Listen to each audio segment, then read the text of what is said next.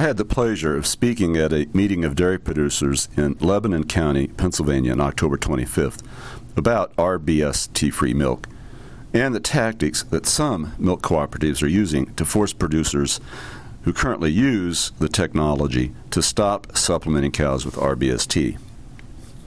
One aspect of this discussion is that some cooperatives and milk processors are indicating that there's a growing demand by consumers that they provide RBST free milk in the marketplace. The purpose of this report is to share that there's no consumer evidence to indicate that this is the case.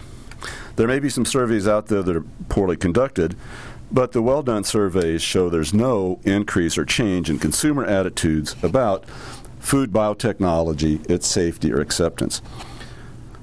On November 2nd, the International Food Information Council released a report, Food Biotechnology, a study of the U.S. consumer attitudinal trends. I've posted this report on my blog site, and the interested listener is encouraged to look at the data. This report is released annually and presents information about consumer attitudes that pertain to food biotechnology and food safety. The results clearly indicate a significant majority of consumers have no concern about food biotechnology. Approximately 72% of consumers say they're confident about the safety of the U.S. food supply. For those respondents who indicated a concern about some aspect of food safety, most indicated a concern about foodborne microbial illness or improper food handling. Only 3% of all consumers indicated biotechnology as a concern. With respect to this, this refers to biotechnology in a very broad sense and includes plant and animal biotechnology and genomics. It is not specific to our BST free milk.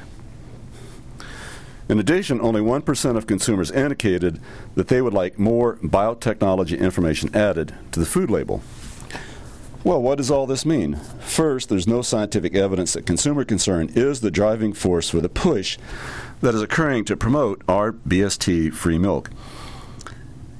There's very little concern about food, food biotechnology among consumers. Secondly, there's no interest in having information about biotechnology added to the label of milk or dairy products.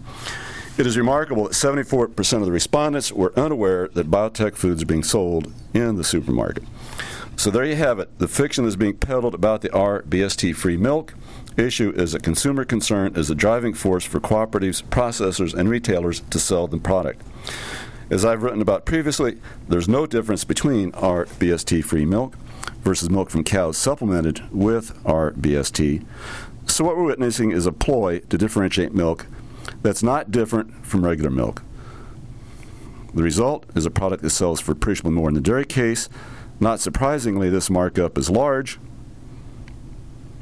So, there you have it. There's no issue. This is simply a story of market manipulation to increase the margin to the private sector retailers, processors, and cooperatives, and little of that income stream will be returned to the producer. And I'm Terry Etherton from Penn State University.